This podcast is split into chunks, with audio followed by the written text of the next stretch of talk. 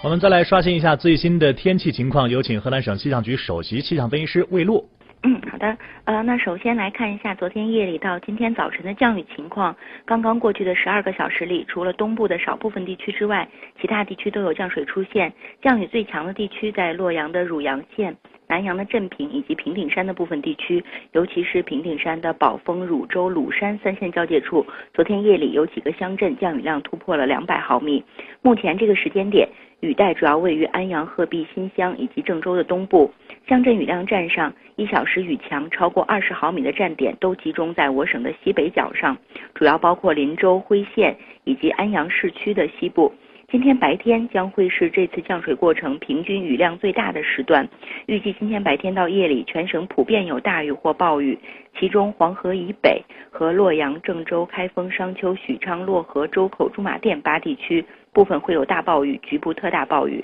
并伴有雷电、短时强降水、雷暴大风等强对流天气。这次过程可能会引发城市内涝、农田自涝、中小河流洪水以及山洪泥石流等地质灾害，一定要及早做好防范。省会郑州今天白天到夜里阴天有暴雨，局地大暴雨，最高温度二十五到二十六度。空气质量方面，目前焦作和商丘有轻度污染，其他地区都是优或者良的等级。省会郑州的空气质量指数是六十二，良。天气情况就是这样，陈松。嗯，魏路这场雨会持续到什么时候呢？未来几天的天气情况怎么样呢？